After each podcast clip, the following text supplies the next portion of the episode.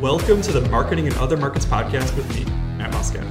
This is a podcast for real estate industry professionals who are doers. Each episode will feature an interview with a top producer or someone who's doing things differently in an exciting way. For those who already know me or have read my books and blogs, my brand of marketing is tangible and repeatable because we don't all need to reinvent the wheel. Every episode, my promise to you is that you will leave with at least one tangible idea that you can execute on today. Today, I am especially excited because we have one of our most popular ever podcast guests back for a second time on the show. Kevin Polakovich, owner of Treadstone Mortgage in Grand Rapids, one of the top producing mortgage loan officers in the country and core coaching program top coach, is with us today for a special topic. Uh, and this topic is especially important for quarter four of the year. So, Kevin, welcome to the show. And what do you got for us today? Thanks, Matt. Appreciate it. Excited to see your podcast taking off. What I love about what you do is that they are tangible action items. Tag, right? That's things that book. you can do now. things you can do now. Things that don't cost a lot of money, but it's about action. And I think right now is a really good time for us to talk about action at the end of 2021 to make 2022 your best year. It starts right now. So, what are these things that a good real estate professional should be doing in Q4? I'm sure our, our, brokers and our coaches are all telling us, oh, try harder, work harder, put the effort in, but what does it actually mean?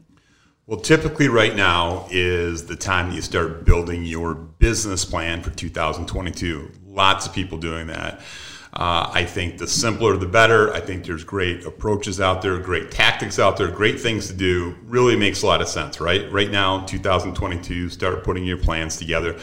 And that's great and that's easy. But this is the big thing. We need to make our business tactical, not emotional. Let me, let me tell you what I mean when I say that Great to put your business plan together next year. Great for that to be a big focus right now for 2022. But the single most important thing that everyone in both mortgage and real estate needs to be doing right now is lead generation and laser focus on lead generation. The reason I say that is that the leads that are coming in right now, October, November, and December, set the table for Q1 of 2022, January, February, March. It's that simple. When it seems like those are the months where everybody typically gives the excuse, oh, well, I'm not typically that busy in the winter. Most real estate professionals take all their vacations at that time of year because they're not busy. But what I'm kind of getting from you is that not being busy in Q1 is kind of a choice that's set up by what you did or didn't do in Q4. I, I made excuses for years. So, so in Michigan, my excuses. Well, we're we're predominantly a purchase oriented shop. Uh, historically, 70 to 80% of my business is helping families buy a home. That said, my excuse has always been, well, it's cold. Well, it's crunchy. Who really wants to buy a house? I mean, they can't even get the signpost in the ground with, with all the frost and Pictures snow. aren't going to look great. Yeah, excuses, excuses, excuses. So last year, uh, finishing a monumental year in the mortgage industry in 2020, um, I made a conscious decision and I, I, looked at my, my prior year's leads and deals and closings. And what I saw every January, February, March, I was starting off late. I was starting slow in the first quarter. So I looked at all this data.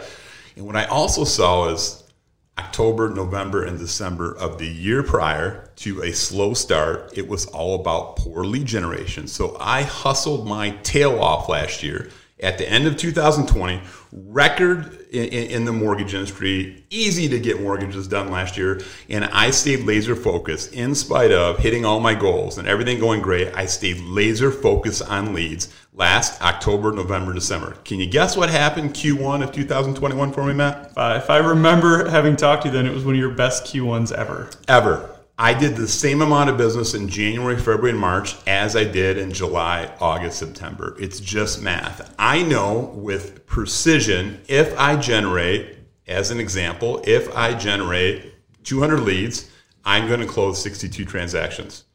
If I pull 100 credit reports, I'm going to close 41. It's just math. So for me to crank up my, my lead generation October, November, set the table for January, February, March. And to my earlier point about this, we have to drive down on leads. How many leads are you getting a day? How many leads are you getting a week? How many leads are you getting a month? If you're not hitting numbers, how many leads did you get in the morning of a particular day? We are laser focused on that because I'm going to have my best year ever in 2021, and I want to have my best year ever in 2022, and I want to have my best year ever in 2023. And it's all about lead generation to make those things happen. A couple things you said there that I feel, feel like we need to expound on. Number one, we're talking about starting with your business plan, and then number two, diving into lead generation. But there's almost like a prerequisite there. And we talked about tracking where your leads come from, how often they're coming in, when they're coming in, and where they're coming from, so that you can do that planning and critical thinking for next year. So if you are looking at your business plan and thinking, what activities do I need to I need to add in that I'm not already doing? If you are not tracking your leads down to that level, that is something to add to your business plan for 2022. I think it's something that if we're not doing, we don't have the data to run our, our real estate operation like a real business would. You know, real estate and mortgage, oftentimes it's run like an individual sales thing, but really with the numbers that many of you guys out there, and especially the guests that we've had on this podcast are generating, these are million dollar businesses. Why aren't we tracking the analytics and the data like they're a real business? For sure. Internet leads historically close at a very small percentage. Past clients, past client referrals, sphere, sphere leads close at a much higher percentage. So where should we spend more time? Where should we spend more effort? Uh, we do something in our office. I do personal family budgets for probably about half of the people in our office. And with that, we track the amount of money coming in, the amount of money going on every month, how much they're saving, are they on track for where they want to go? Uh, it's about the money you save. Uh, it's not about the money you earn. It's about putting stuff away and building a plan. And a lot of people have a lot of emotion built around money. I mean, it's the way they learn things. It's the way their parents didn't talk about money. We talk about a lot of money here in our office, tactical and emotional. It's very much the same thing with leads. We need to be tactical, not emotional about leads. Let's be tactical and let's look at that that you know, I won't say who, but whoever those big online internet lead sellers are out there to take a look at it. What what is this really costing me? And am I converting on these compared to my past clients based on my database? What am I closing? And take the emotion of it, just get in the tactical and really understand where your leads are and apply the appropriate amount of effort where the appropriate amount of money is coming from. I love hearing that. Something else that I heard you say say is that you had your best summer ever, right? You closed more than you'd ever closed before. And if I had to imagine, you were probably really busy and it was probably tiring and it was probably a lot. Yet, instead of taking the pedal off the gas at the natural time in year when you would have had that break, you push the pedal down. And something I heard on another podcast is that when you have a ton of momentum, it's the easiest time to put the pedal on the gas because you've built up such such a track record behind you and you have so many good things going and the snowball only accumulates as it as it goes. But most people do the opposite. What i was most excited about my business this year it was the most balanced business i ever had uh, in a year. And when i say balanced closing uh, ebb to flow high to low probably only 10 transactions from the best month to the to the lowest month. The year prior when I had a slow first quarter and I had uh, months that I had helped 24 families buy a home in January, February, and then I helped 74 families in July. Think about the stress it put on not only me. When I say me, I'm the one who gets paid the most. I'm the one that has the most risk. I'm the one that gets the most reward. Okay, great. So a lot of stress, a lot of whatever. You closed 74 loans. Fantastic. You got a big commission check. Let's talk about the people that make everything happen behind the scenes. The stress I put on my system in my business in that month of closing 74 loans was not worth it. In the same token, paying the bills to keep everyone here and employed when we only closed 24 transactions, that wasn't very healthy either. But because I focused so hard on a consistent leads and keeping my leads up, it helped me run an even business. My big thing that I talk about all the time is you want to build a business that's predictable, and repeatable. Please write that down if you're listening to this podcast. That should be everyone's goal in commission sales to build a business that's predictable and repeatable. Last year, after going through what we went through, I added three people to my team. So I added 30% to my team up to about 13 people.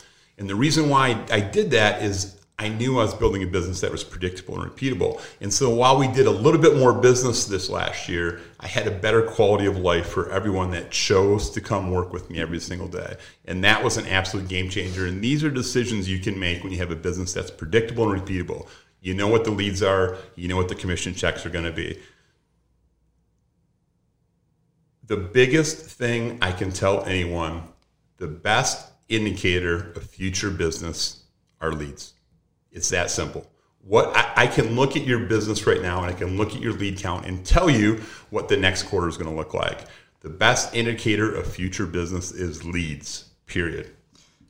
So we said we were going to keep it short and we did. You guys, generate leads. When you generate a lead, it gives you control of your business. When you track the lead, it gives you insight as to the type of leads that are coming in and the type of business that you have now, but also in the future. And remember, we've talked about customer lifetime value before. These leads are valuable beyond the transaction. So, number one, business plan. Number two, leads. Number three, track and look at the data. Kevin, thank you so much for getting on the show. If someone out there wants to reach out to you with further questions, how would they get a hold of you? Uh, Kevin Polakovich, KP team in Michigan, uh, licensed throughout the state of Michigan. Would love to help anyone I can help uh, clients here throughout the state. Thanks, Matt. All right, thanks.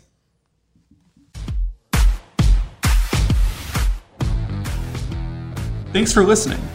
The Marketing and Other Markets podcast is proudly supported by Neighborhood Loans and Treadstone Funding. Visit them online to see a new type of culture and energy in home lending. For more actionable real estate marketing tips and tricks, check out my book, The Tangible Action Guide for Real Estate Marketing, available on Amazon. Interested in being on the show? Reach out to us via Instagram at mattmuscat88. See you next time.